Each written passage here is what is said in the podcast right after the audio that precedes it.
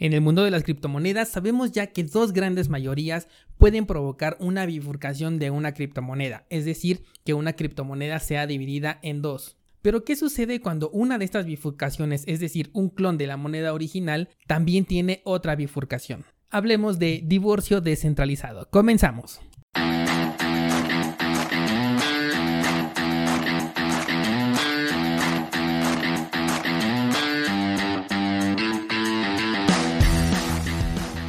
Nadie puede frenar el avance de la tecnología. Es tan constante que llega un punto en el que se convierte en toda una revolución, de la que si no eres parte puedes llegar a ser víctima. Pero descuida porque estás en el lugar indicado. Bienvenido a Bitcoin en español. Acompáñame y aprende conmigo todo lo relacionado a esta tecnología descentralizada. Pero eso sí, prepara y abre tu mente, porque aquí vamos a abordar conceptos completamente nuevos sobre todo aquello que creías conocer.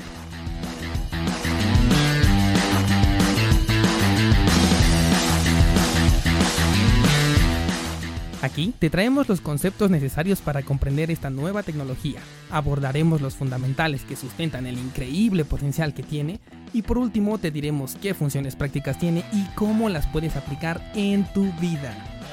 Yo soy Dani Vargas, entusiasta tecnológico, ponte cómodo porque comenzamos.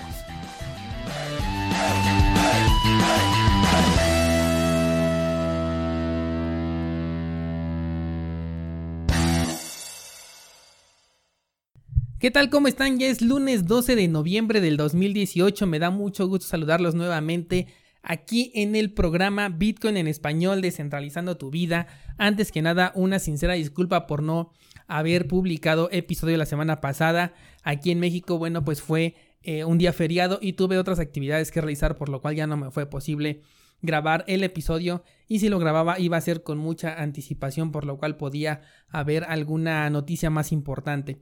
Pretendía yo hablar en ese episodio de lo que son los 10 años de Bitcoin, ya que ya se cumplieron 10 eh, años justamente de la publicación del white paper, pero bueno, yo creo que esto lo vamos a dejar para eh, la fecha en la que se cumplen 10 años de la creación del bloque Génesis, también de lo que es la criptomoneda madre del Bitcoin. Y bueno, bien sabes cómo se comienza aquí en este podcast. Vamos a analizar un poco de lo que sucedió en este caso en las últimas dos semanas porque no tuvimos episodio la semana pasada. La lateralización ya eh, parece que llegó a su fin, ya tenemos movimientos eh, no muy bruscos, pero ya bastante interesantes que nos van diciendo algunas señales en el mercado, aunque todavía seguimos en una etapa de acumulación. Bien, la semana pasada fuimos a visitar nuevamente los niveles de los 6200, eh, más o menos en los 6240 aproximadamente. Ya habíamos anticipado en episodios anteriores que este era un punto muy importante porque fue aproximadamente en este punto, cuando entró esta gran ballena con esos 60 mil bitcoins que entraron directamente al mercado a través de lo que es Bitfinex, entonces es muy importante esa zona porque eh, de bajar de, ese precio, esto quiere decir que la persona que hizo aquí una compra importante, una de dos, o está loca o está dispuesta a aceptar un riesgo bastante grande, una pérdida bastante fuerte en lo que el mercado se recupera. Es completamente cierto que eventualmente el mercado pues se va a recuperar y esta persona tendría unas ganancias increíbles, pero al nivel que esta persona está operando, yo dudo mucho que, eh, tenga ese, ese riesgo aceptado, contemplado esta persona. Yo pienso que si bajamos de estos niveles podríamos ver una caída muy fuerte porque eh, esta misma persona que se encuentra ahorita dentro del mercado, porque obviamente no ha salido, estaría vendiendo sus criptomonedas, lo cual nos provocaría una caída muy brusca en lo que es el mercado. Y ahora sí, agárrense porque podríamos ir a buscar niveles por debajo de los 6 mil dólares, incluso llegar a los 5 mil. Obviamente todo esto es una suposición únicamente, es una comprensión del mercado lo que estamos haciendo. Eh, yo votaría más porque esta persona o bien el mercado en general, bueno, pues tomara como referencia ese punto. Aprovechando que, bueno, ya estamos en las épocas finales del año, normalmente en el histórico del gráfico de Bitcoin nos ha indicado que cada fin de año pues tenemos eh, cierta tendencia a subir el precio, algunas veces menos, algunas veces eh, con unos incrementos muchísimo más grandes como el que vimos el año pasado. Entonces yo voy más por ese lado porque eh, no creo que esta persona haya decidido comprar en una zona tan arriesgada en la que esta persona pueda considerar que el precio todavía puede ir a buscar un nuevo mínimo, pero bien sabemos que en este mercado todo puede suceder. Además también se están dando bastantes compras por medio de OTC, que esto quiere decir que son compras de criptomonedas por fuera del mercado, compras que no se ven reflejadas directamente en nuestros gráficos. Como bien sabemos que las carteras de criptomonedas son completamente públicas, es decir, que podemos ver eh, todas las carteras creadas de Bitcoin y cuántos Bitcoin tienen, aunque no podemos saber a quién le pertenecen, pues hemos podido observar cómo estas carteras han incrementado en gran medida eh, lo que es su, balance en criptomonedas, en este caso en lo que es Bitcoin. Y esto no se refleja en el mercado porque es justamente lo que ellos quieren hacer. Ellos están haciendo de un gran capital, ellos están comprando muchísimas criptomonedas a través de medios eh, alternativos, de medios que son externos a lo que son los exchanges para de esta manera no afectar al mercado y no generar una enorme vela alcista que impulse a todos los inversionistas a entrar y que bueno ya de ahí ellos no puedan obtener diferentes eh, precios o mejores ofertas por así llamarlo. Es decir, que estas personas están comprando eh, paulatinamente a precios de 6.500, 6.400, 6.800 y están comprando cantidades impresionantes. Entonces todos estos indicios del mercado nos indican que puede venir un rally alcista muy importante. No hay que dejar de lado esa enseñanza que nos dejó el libro del método Wyckoff y que yo he mencionado mucho aquí en el podcast y es que siempre nos encontramos en el poder de las manos fuertes. Es decir, que si estas manos fuertes están realizando diversas compras y después quieren hacer eh, probablemente una trampa para que el mercado crea que vamos a ir a la baja, también puede suceder. Lo que no puede suceder es que todos estos inversionistas grandes, todas estas ballenas, se estén arriesgando a perder millones de dólares, porque realmente son millones de dólares los que se estarían perdiendo eh, a través de estas enormes compras que se han hecho con criptomonedas. Entonces, eh, el panorama pinta para que sea eh, más alcista la, la, situación por el momento, o al menos para lo que es fin de año. No sabemos si en noviembre, diciembre o incluso enero, no lo sabemos a ciencia cierta. Únicamente las personas que tienen esta capacidad de mover el mercado saben cuándo van a realizar su movimiento. Lo que sí es cierto es que la oferta OTC, es decir, la oferta de bitcoins a través de mercados eh, externos, de mercados que no pertenecen a los exchanges, pues está terminando poco a poco. Estas compras no pueden ser ilimitadas en todo momento, así que tarde o temprano van a tener que comprar dentro de los, eh, de los exchanges o de lugares en donde sí se refleja directamente en la cotización del mercado y de ahí pues vamos a tener un movimiento muy importante muy probablemente hacia la alza, pero esto obviamente es únicamente una, eh, un análisis de lo que es el mercado. Por último, antes de pasar a lo que es nuestro tema principal de esta semana, eh, hoy que es lunes 12 de noviembre es una fecha eh, importante porque fue justamente el 12 de noviembre del año pasado cuando terminó este movimiento de acumulación que venía rezagado desde el año 2014. Si bien ya teníamos algunos movimientos alcistas importantes, el 12 de noviembre fue la gota que derramó el vaso. A partir de ese día eh, comenzamos el rally alcista que nos llevó hasta casi los 20 mil dólares a diciembre del año pasado. Entonces, sería curioso que en este día también sucediera algo importante.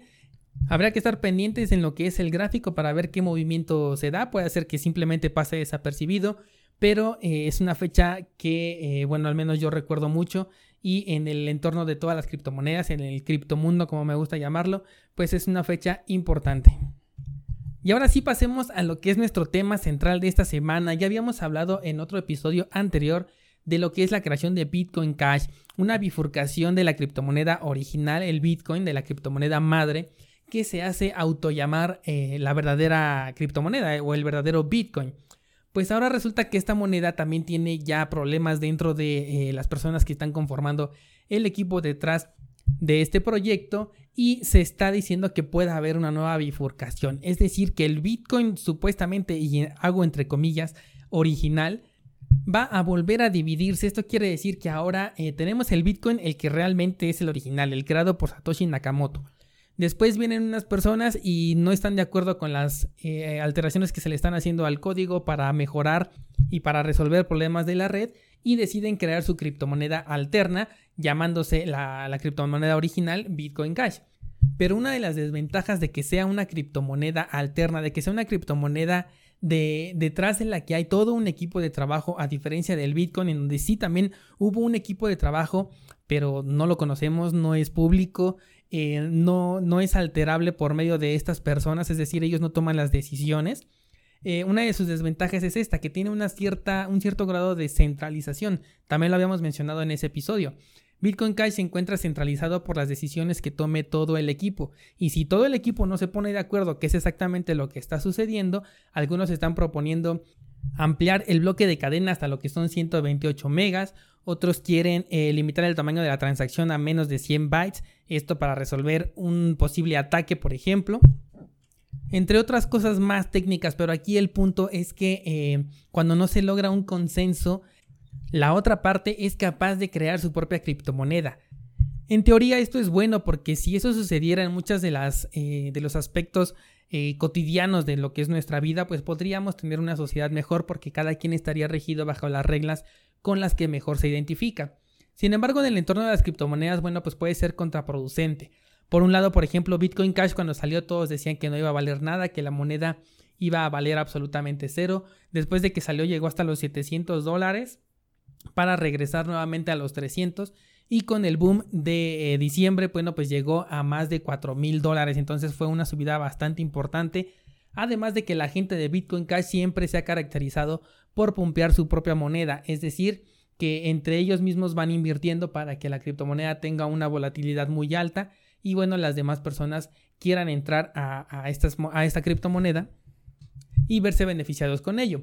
Lo que sí es cierto es que la verdad la, comunidad Bitcoin Cash ya tiene muchísimo trabajo detrás de ellos tienen ya diversos convenios con muchas aplicaciones, con muchas empresas con las que tú puedes eh, realizar pagos con criptomonedas a través de lo que es Bitcoin Cash. Tienen incluso ya em, una, una extensión o un plugin que puedes tú agregar en tu página de internet para poder realizar el cobro de tu producto o servicio a través de esta criptomoneda. Lo importante aquí es que Bitcoin Cash tenía un gran respaldo por, una, por un grupo de personas importante, considerable, eh, detrás de su moneda, pero ahora este grupo se va a dividir en dos personas, es decir, que ahora no, no sabemos a qué moneda van a apoyar. Por un lado tenemos al Bitcoin Cash original, que ya tiene a su, a su base de seguidores y a su base de personas que lo están apoyando por su ideología. Y ahora vamos a tener, a, aparte de ese mismo grupo de personas, pero apoyando una ideología muy diferente. Lo más curioso de todo esto es que ambas implementaciones, lo que uno y otro está eh, proponiendo, puede convivir, puede, puede ser aplicado a, la criptomoneda que existe, a la Bitcoin Cash, y de manera simultánea, es decir, que ambas partes pueden verse beneficiadas con sus decisiones. Sin embargo, parece que esto es un juego más de egos porque eh, ninguno de los dos acepta las modificaciones que el otro está proponiendo. Por lo tanto, es que se puede llegar a esta bifurcación que se ha estado anunciando para lo que es el 15 de noviembre. Entonces, ya nada más tenemos tres días a partir de la publicación de este episodio. Seguramente si tú ya sigues em, lo que son las noticias de, criptomonedas, ya te habrás enterado de esto e incluso probablemente te hayas animado a invertir, porque es cierto que cuando se realiza una bifurcación, si tú tienes un Bitcoin Cash y se em, crea un Bitcoin ABC, por ejemplo, pues entonces tú tienes derecho a tener ese Bitcoin ABC porque se está clonando completamente la cadena de bloques con todas las criptomonedas que ya existen, que ya fueron eh, minadas al día que se realiza eh, la, foto de lo que es la blockchain. Y cada usuario que tiene eh, criptomonedas de Bitcoin Cash, así sean centavos, eh, tiene derecho a recibir la misma cantidad en Bitcoin ABC. Obviamente no todas las empresas te dan esto, hay algunas que sí te lo dan, hay otras que, se lo quedan simplemente. Y esto también no es reclamable, puesto que las, las compañías pueden decidir si apoyan o no apoyan a cierta ideología, a cierta bifurcación o a cierta criptomoneda.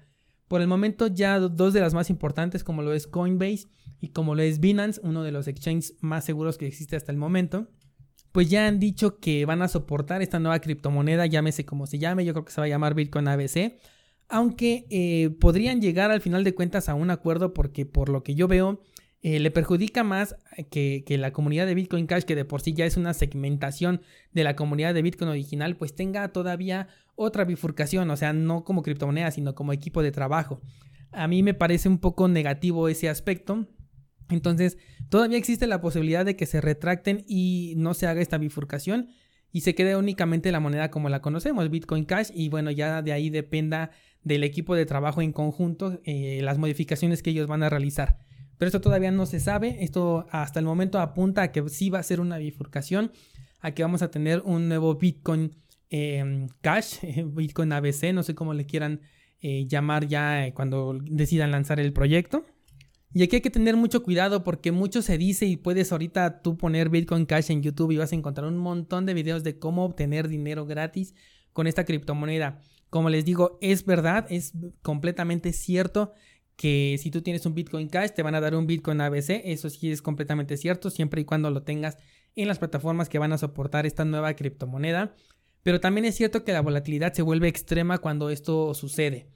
Y sobre todo si consideramos que estamos hablando de una de las criptomonedas con mayor volatilidad que existe, como lo es Bitcoin Cash, hemos podido ver cómo sube eh, hasta un 50%, un 30% en un solo día. Pues yo me mantendría un poco alejado. Esto ya es una opinión muy personal. Yo soy un poco más conservador en cuanto a las inversiones en criptomonedas se refiere.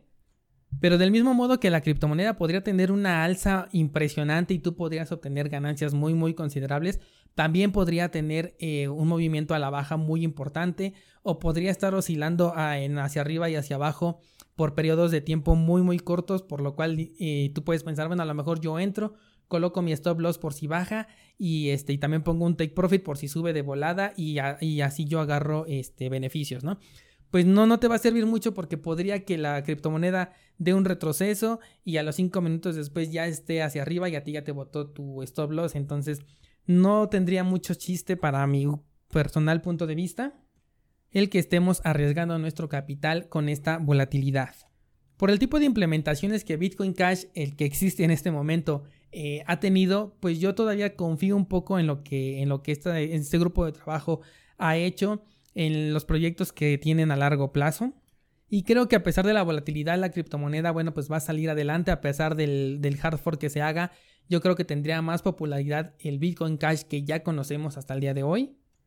Pero eh, este comentario pues no tiene un alcance más allá de la especulación.